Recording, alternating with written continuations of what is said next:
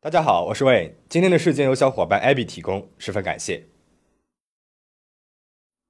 今天的故事发生在二零一九年的佛罗里达，一个佛罗里达男人因为沉迷于视讯女郎而引起了一场家庭悲剧。My full name is Grant Tiernan Amato. Oh, poor baby. I'm so sorry. With your brother Cody looking like that? Or did you leave the house with your father looking like that? Or your mother? No. Amato 一家住在佛罗里达，母亲 Margaret 是一家医疗保健公司的客户运营经理，父亲 Chad 是美国最大的连锁药妆店 CVS 药局的临床药师。夫妻俩有三个儿子，大儿子 Jason 是 Chad 结婚前领养的，那个时候 Jason 三岁。后来 Chad 和 Margaret 结婚，生下了二儿子 Cody 和小儿子 Grant。Margaret 和 Chad 努力工作，他们为孩子们创造了很好的生活环境。父亲 Chad 对三个儿子十分严格，他不是用打骂来树立在孩子面前的威严，他会给孩子们立下一些规定，如果违反了规定，儿子们成年之后就必须搬出去。大儿子 Jason 就在十九岁的时候搬了出去，后来组建了自己的家庭，但是他还是会定期回家。和家人们之间的关系呢，也都还算不错。二儿子 Cody 和小儿子 Grant 只相差一岁，兄弟俩可以说几乎是从小到大都形影不离。上大学之前，他们一直都是在同一个学校。高中的时候一起在举重队，一起玩电脑游戏，后来还一起参加了电竞游戏的社团。哥哥 Cody 外向热情，朋友比较多，而弟弟 Grant 有一点孤僻。Cody 似乎就是他唯一的朋友了。Cody 他很照顾他的这个弟弟。朋友聚会什么的都会带上 Grant。二零一一年，弟弟 Grant 从中佛罗里达大学毕业了，他拿到了护理学士的学位。随后，他在一家当地的医院找了一个护士的工作。二零一八年，Grant 二十九岁，被当时工作的医院给开除了，因为他偷了八盒麻醉药被逮捕了。但是他说这个药呢是他偷来给病人用的。因为他觉得医生给有一些病人开的麻醉药剂量啊不太够，太少了。很快呢，他就被释放了。据说啊，是他的爸爸妈妈动用了一些关系。虽然很快就被释放了，但是 Grant 也失业了。那个时候他还是和父母住在一起的。哥哥 Cody 呢也住在家里。父母一直催 Grant 找工作，但是 Grant 似乎是陷入了一种低落的情绪当中。他不出门了，也不找工作了。整天就无所事事的在家里面上网或者是打游戏。每次 Margaret 或者 Chad 问他：“你什么时候能有一个工作啊？”他就会不耐烦的和他们吵起来。而当他需要用钱了，一开始他会问父母要，后来父母不给他了，他就问哥哥 Cody 要。Cody 基本上每一次都会给他钱。那 Grant 整天在家里上网干些啥呢？一个人没有工作，待在家里，面对父母不停的唠叨催促找工作。寂寞的心里面呢，就想要寻求一点甜蜜和慰藉了。你猜他会去网上做些什么呢？他登录了一个限制级的成人网站，这个网站里面有很多的 cam girl，我们中文翻译过来就是视讯女郎。我的理解呢是应该类似于那种成人网站的主播，粉丝们呢会为他们刷礼物等等。但是如果刷的礼物够多了，就可以提供一对一的聊天以及其他的一些线上服务等等。刷的礼物越多，花的钱越多，那么提供的服务也会越多。在一个成人网站上面会提供什么样的服务？大家可以自行脑补。失业在家的 Grant 在这个网站里面迷恋上了一个嗜血女郎，名字叫 Sylvia，来自保加利亚。Grant 觉得 Sylvia 美丽聪明，最重要的是 Sylvia 让 Grant 觉得自己是与众不同的。每天晚上，Grant 都要来看 Sylvia。那一看呢，就是好几个小时，看他线上跳舞，还有摆弄各种挑逗的姿势，而他们呢也会一对一的聊天，一聊天啊又是好几个小时。Sylvia 会为他单独跳舞，摆弄一些姿势，还提供一些线上服务等等。Grant 觉得自己和 Sylvia 已经是在谈恋爱了，他还告诉 Sylvia 自己是一个很成功的职业电竞选手，有一套自己的公寓，他还开着一辆豪华的宝马汽车。All right, Sylvia. Look at me. I am I'm outside going to check the mail. And I'm asking you if you can please, pretty please, send me one of your videos. I just, I, I love it so much when you just send them to me. Yeah, I, I, I don't like buying your stuff. It makes me feel weird. Could you please send me one though? 我们前面说过，视讯女郎提供一对一的服务呢，都是要收费的。Sylvia 当然也不例外了，她为 Grant 提供的服务都是 Grant 花钱买来的。Grant 后来说，每分钟看 Sylvia 要花九十个币。Grant 一口气花了六百美元，买了五千个币。算下来，他花了六百美元看了 Sylvia 五十六分钟。Grant 发现，随着他花的钱啊越来越多，那么 Sylvia 呢也对他是越来越关注，越来越热情了。这让他感觉很好很棒，更加的激发了他为 Sylvia 花钱的一个热情。后来，他开始给 Sylvia 寄一些玩具或者是一些情趣内衣，Sylvia 呢会穿上，为他摆弄各种姿势。一开始。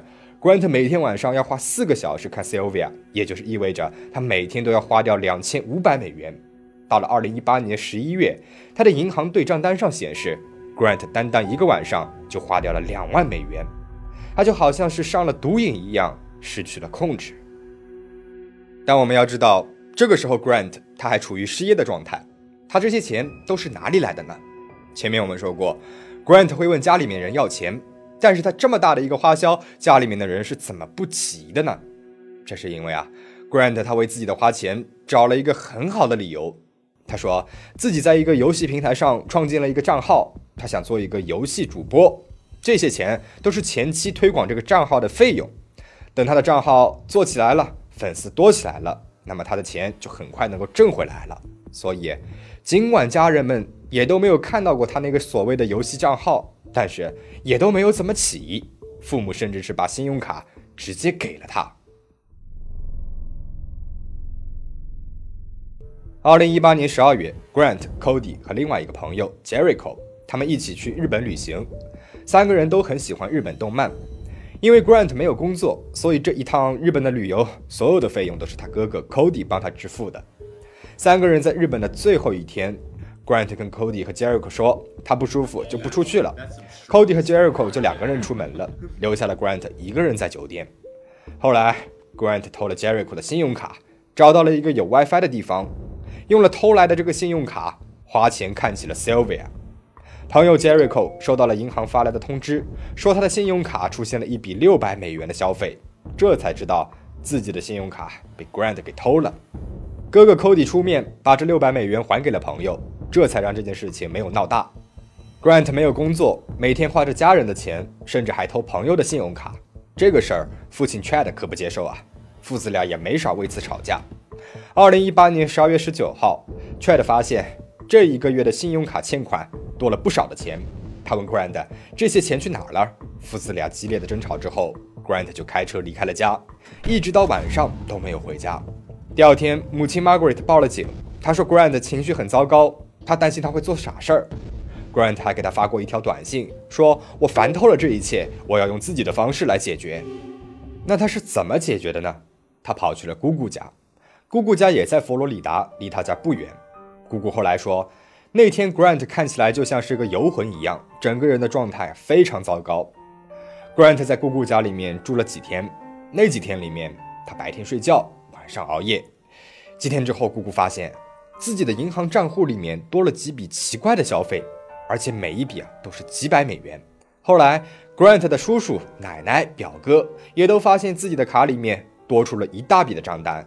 原来，Grant 他是偷了亲戚们的银行卡信息，晚上全家人睡觉的时候，他就会去 Sylvia 那里进行消费。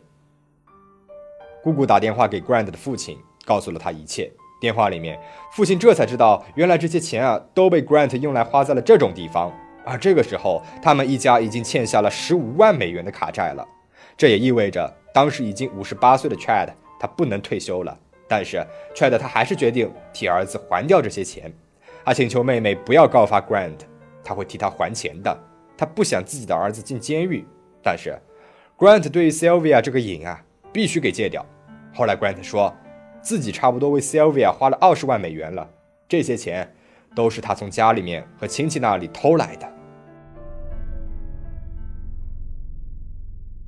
阿玛托一家人，父亲、母亲、二哥、大哥一起来到了姑姑家。他们决定一家人团结在一起，帮助 Grant 度过这个难关。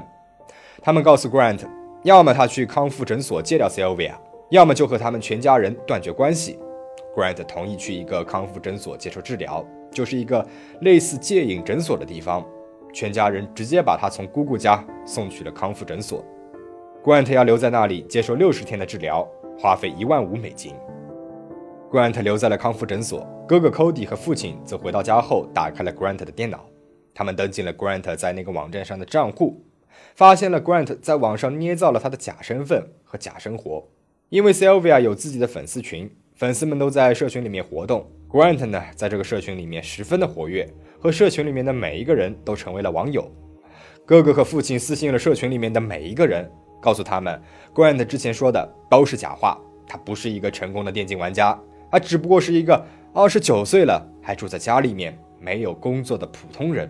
当然，他们把这些话也都告诉给了 Sylvia。他们还告诉 Sylvia，之前 Grant 为他花的那些钱都是他从家里面偷来的。他们还让 Sylvia 不要再和 Grant 联系了。二零一九年一月五号，Grant 回家了。原定两个月的治疗期，他只待了两周。他说自己已经好了，没事儿了。父亲 Chad 就和他约法三章。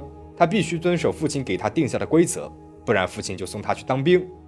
父亲定下的规则包括不允许使用智能手机，晚上不能上网，没收他房间里面的电脑，他必须得有一个工作偿还他欠下的债务等等。而最重要的一条规则是，Grant 他必须切断一切和 Sylvia 的联系。为了能够留在家里面，Grant 答应遵守 Chad 为他定下的那些规则。一开始的几天，Grant 的确是遵守了这些规则。但是几天之后，他就问母亲 Margaret 借了手机上网，而母亲呢，很宠爱自己的这个小儿子，就把手机借给了他。于是，Grant 用这个手机在推特上面联系了 Sylvia。一月二十四号，父亲 Chad 发现 Grant 在联系 Sylvia，Chad 勃然大怒，他让 Grant 立马搬出去。父子俩争吵完之后，父亲 Chad 就出门上班了。当时哥哥 Cody 还在上班。到了晚上九点十五分左右。哥哥 Cody 准备下班回家，下班路上呢，他还给女朋友发了一条短信，说要回家处理一些糟心事儿。二零一九年一月二十五号，警局接到了 Cody 同事的电话，说 Cody 没有去上班，电话不接，信息也不回，他很担心他，因为认识 Cody 那么多年了，他从来没有不提前说一声就不去上班过。上午九点十七分，警方来到了 Cody 家，敲门。没有人应答，车还停在外面的车道上。警察马上破门而入，他们发现父亲 Chad 躺在厨房的地上，已经停止了呼吸，尸体底下有一大滩的血迹，微波炉里面还放着一盘正要解冻的鸡肉。Chad 的午餐盒掉在了地上，看起来好像是 Chad 刚下班回家，收拾好午餐盒，准备解冻鸡肉吃晚饭的时候，突然身后中了枪。警方在书房里面还发现了 Margaret 的身体。她坐在椅子上面，头倒在了书桌和电脑旁。书桌上面还有一杯红酒，电脑是打开着的。Margaret 也是背后中枪身亡的。接着，警方又发现了 Cody，他还穿着工作服躺在了车库的门边，也已经中枪身亡了。Cody 身边还有一个背包，距离 Cody 大概一点五米远的地方还有两把手枪。地板上面还发现了四个弹壳，但是这两把手枪并不是凶器。地上弹壳的口径也和手枪的口径并不相符，现场没有指纹，没有疑似凶手的 DNA 证据，也没有凶器，凶手肯定是清洗整理过现场了，伪造了现有的这个现场，想让警方误以为是 Cody 先杀了父母再自杀的。但是很明显，这个现场漏洞百出。前面说了，现场的手枪不是凶器，另外，Cody 的尸体是在通往车库的门边上发现的。而这扇门，警方发现的时候呢是关着的，但是门框或者是门上没有血迹，这就很奇怪了。如果 Cody 遇害的时候这扇门也是关着的，那么门上肯定是会有溅出来的血迹的。现在门上没有血，只能说明 Cody 中枪的时候这扇门是开着的。他中枪以后，有人把门给关上了。警方后来了解到，家里面还住着一个小儿子 Grant，但是那天 Grant 不在家。第二天，警方追踪到了 Grant 的车，就在佛罗里达城县的一个酒店里面。他们马上带走了 Grant，回去警局问话。Real quick, we're just gonna patch down for weapons real quick. Got anything on you? Guns, knives, drugs? Yeah, just stand up. Um, full name. My uh, full name is Grant Tiernan Amato. 对 Grant 的讯问持续了七个多小时。Grant 交代了他偷钱的事儿和 Sylvia 的事儿和父亲的争吵等等，看起来十分坦诚。他告诉警方，二十四号晚上，也就是 Cody 给女朋友发信息说要回家处理一点糟心事儿的那个晚上，Cody 回到家跟他说他们都知道了 Sylvia 的事儿，他必须从家里面搬出去。然后 Grant 说自己收拾了一下行李就离开家了。他说他离开家之前，Cody 跟他说他会照顾父母的，并且搞定现在的这个情况。Grant 说。当他离开家的时候，所有人都是活着的，并且很健康。从他的语气里面，似乎是在暗示着这一切都是 Cody 搞的鬼，我什么都不知道。You know, and that he would take care of it. He was brought up. 整个讯问当中，Grant 一直说自己不清楚发生了什么，自己什么都不知道。自己离开家的时候，家里面的人都还是好好的。With your brother Cody looking like that? Or did you leave the house with your father looking like that? Or your mother? Is that how you left your family? No. Nobody, nobody else went into that house. Who left your family like this? If you were the one that's been depressed, you were the one that owes money, you were the one that got into a confrontation with your father, who did this to your family? No, I didn't do any of this. Do you regret doing this to each one of your family members? I didn't do that to each one of them. I mean, I don't, I don't know. I don't. I I know from sitting over here what it looks like. I mean, it's just. 然而，Grant 说的话有几处前后矛盾。一开始，他说自己晚上九点半就离开了家，当时 Cody 还没有回来。后来他又改口了，他又说自己是在凌晨十二点半离开家的，那个时候 Cody 已经回家了。他说自己在一个停车场里面度过了一个晚上，第二天早上他又开车去参加了一个面试。Grant 的大哥 Jason 十九岁就搬出去住的那一个，是家里面唯一的幸存者。警方马上安排了他和 Grant 见面。他一进审讯室就和 Grant 拥抱在了一起，并且跟 Grant 说：“如果是你做的，你就承认了吧。” I want to believe you, Grant, but you're the last person that I could put in that house. And I know what happened over the last six months. I can understand the troubles that you've gone through. But it's hard for me to think that you would break to this point. Mm-hmm. But I don't. I, who else can I blame? Who? How are we gonna find out who did this? I don't know. I don't have the answers. I love you more than anything in this world, just like I loved Cody, Grant, and Dad. I know Dad was an asshole. I know Cody was an asshole. But they were our family, and they would have never done anything to hurt us. Mm-hmm. The shit you did, you could have been in jail. You would have been in jail for years. Know. And they covered it up for you. I probably will have resentment for the rest of my life, whether you did it or you didn't do it, but I need closure. I need to know what happened to my mother, my father, and my brother Cody. Because I wasn't there to fucking help. And that hurts me. That hurts me a lot, man. 二十六号，Grant 被释放了。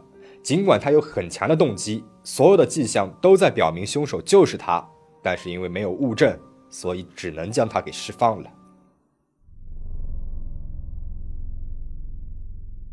一月二十八号，Grant 被逮捕了，并且被指控三个一级谋杀罪。警方在他的身上发现了一双皮手套、一张信用卡和一张储蓄卡。皮手套上面有残留的枪粉。Grant 狡辩说，那是因为他每次去射击都要戴那双手套，但是他的朋友、亲人都说从来没有见过他戴那个手套。在他的身上发现的信用卡是属于父亲 Chad 的，储蓄卡呢是属于哥哥 Cody 的。Grant 还随身携带了护照。警方认为，也许他是想畏罪潜逃，去保加利亚看 Sylvia。警方还在 Grant 身上发现了一封信。Grant 说，这是哥哥 Cody 给他写的，大致内容就是对于现在发生的这一切，我很抱歉之类的。但是后来警方发现，这封信啊，其实是 Grant 自己写的，目的就是为了让他编造的 Cody 先杀父母再自杀的故事增加可信度。二零一九年七月份，对于 Grant 的审判开庭了，警方还原了当时的整个过程。母亲 Margaret 电脑里面的文档最后保留时间是下午四点四十四分，凶杀应该是在那个时间开始的。那个时候，Cody 和 Chad 应该还没有到家，Grant 就把母亲给打死了。到了下午五点半左右，父亲 Chad 到家，走进厨房，Grant 也悄悄地尾随他进入了厨房，从背后开枪打死了他。晚上十点左右，哥哥 Cody 到家，他从车库走到了家里面，进门的时候，Grant 朝他开了枪。接着，Grant 在家里面清理了现场，并且把现场布置了一下。做完这一切之后，他用父亲 Chad 尸体的指纹解锁了他的手机，并且登录了他手机上面的银行账户，然后把父亲银行账户里面的钱全部转到了自己的账户里面。警方做尸检的时候发现，Chad 的手指被擦得干干净净，应该就是为了用指纹去解锁手机的。当天晚上，杀害了全家人之后，Grant 离开了家，去了一个停车场，在车上，他用哥哥 Cody 的手机看了 Sylvia。并且用哥哥的卡消费了六百多美元。那个时候是凌晨三点钟。陪审团花了八个小时宣判 Grant 三项故意谋杀罪成立，被判终身监禁，永远不得假释。You've been found guilty of three counts for killing both your mother, your father, and your brother, Margaret Amato, Chad Amato, and Cody Amato. I would sentence you to life imprisonment without any possibility of parole as to each count. 整个庭审过程当中，Grant 毫无表情，眼神木然又冷漠。直到现在，Grant 还是坚持自己是无辜的。有媒体想要给他拍一个纪录片，他不同意。他说，除非媒体愿意帮他支付打官司的钱，帮他出狱。说起 Sylvia，他在狱中接受采访的时候，说自己对于 Sylvia 是一见钟情。That was something that was foreign to me. Like I've always said, you know, that was the first time I ever went to a site like that. The first girl I met, I just kind of fell in love with her at first sight. And I was spending four hours a night on the site. 在谋杀案两天之前，Grant 还给 Sylvia 写了一封信。信里面，Grant 为编造自己的身份道了歉。他说自己不是一个成功人士，住在父母家里面。他撒谎呢，是因为想要得到 Sylvia 的关注，但是他没有提偷了家人和亲戚朋友的钱。他说他很抱歉伤害了 Sylvia 对他的信任，祈求 Sylvia 能够原谅他，希望 Sylvia 可以给他第二次机会。这封信有整整八页长，全篇呢基本上都是在请求原谅以及表达对 Sylvia 的爱慕。信的结尾他说：“你是我的一切，为了让你开心，我愿意付出我的生命。”故事到这边就讲完了。接下来呢，我想谈谈我对于这个事件的看法。我之前讲的杀害家人父母的事件，大都是和严格的家教、繁重的学业、不太健康的家庭关系，比如家暴等等有关系。但是这起事件里面，可以看出来阿玛托一家人关系十分密切，十分团结。当小儿子 Grant 出现了问题，一家人就团结起来帮他渡过难关。就这样相亲相爱的一家人，怎么就会出现一个这样如此自私、软弱、幼稚的恶魔呢？我们都说，家人是一个人最坚实的后盾。一个人犯了错，只有家人才会无私的帮助你。但是这个事件似乎又给了我们一些新的启示。Grant 家人一直都在背后无条件的支持他，为他所做的事情擦屁股。他偷医院的麻醉药，父母从中周旋，帮他擦屁股；偷了亲戚朋友的钱，不报警，反而是替他还钱。明知道他对网络有瘾，还要借手机给他。而那些为他制定的规则，就好像是在对一个孩子一样。但是 Grant 已经是三十岁了，这或许是会给 Grant 一种错觉：不管是我做了什么，总会有人给我擦屁股的。所以，会不会是因为家人这样的支持，让他做事情越来越没有边界，最后发生了这样的悲剧呢？但是，站在父母家人的立场，这样的支持似乎是大部分人都会做出的选择。那到底应该怎么做呢？大家还有别的什么看法吗？欢迎在评论区留言讨论。那么今天的故事到这边就结束了，请大家保持警惕，保持安全。我们下期再见。